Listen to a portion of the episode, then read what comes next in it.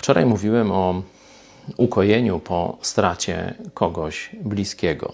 Mówiłem, że nigdy tu na Ziemi nie doświadczymy pełnego ukojenia, ponieważ nie doświadczymy wymazania e, pamięci. Oczywiście nie mówię o jakichś wypadkach tragicznych, gdzie w wyniku e, zdarzeń medycznych e, tracimy pamięć, ale normalnie będziemy gdzieś zawsze doświadczać tego braku i tu Pismo Święte, na przykład Księga Apokalipsy, bardzo jasno nam mówi, że dopiero w nowym niebie, nowej ziemi, Bóg otrze wszelką łzę, tam już nie będzie cierpienia, nie będzie smutku, nie będzie narzekania, nie będzie śmierci.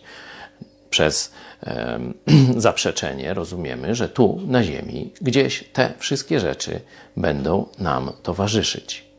Ale jest jeszcze druga ważna informacja, którą Bóg nam przekazał, jak sobie radzić ze stratą bliskich. Można rozpamiętywać, można pogrążyć się w rozpaczy, można pójść w kierunku depresji i użalania się nad sobą. To oczywiście ani nie pomoże tej zmarłej osobie, ani na pewno nie pomoże nam.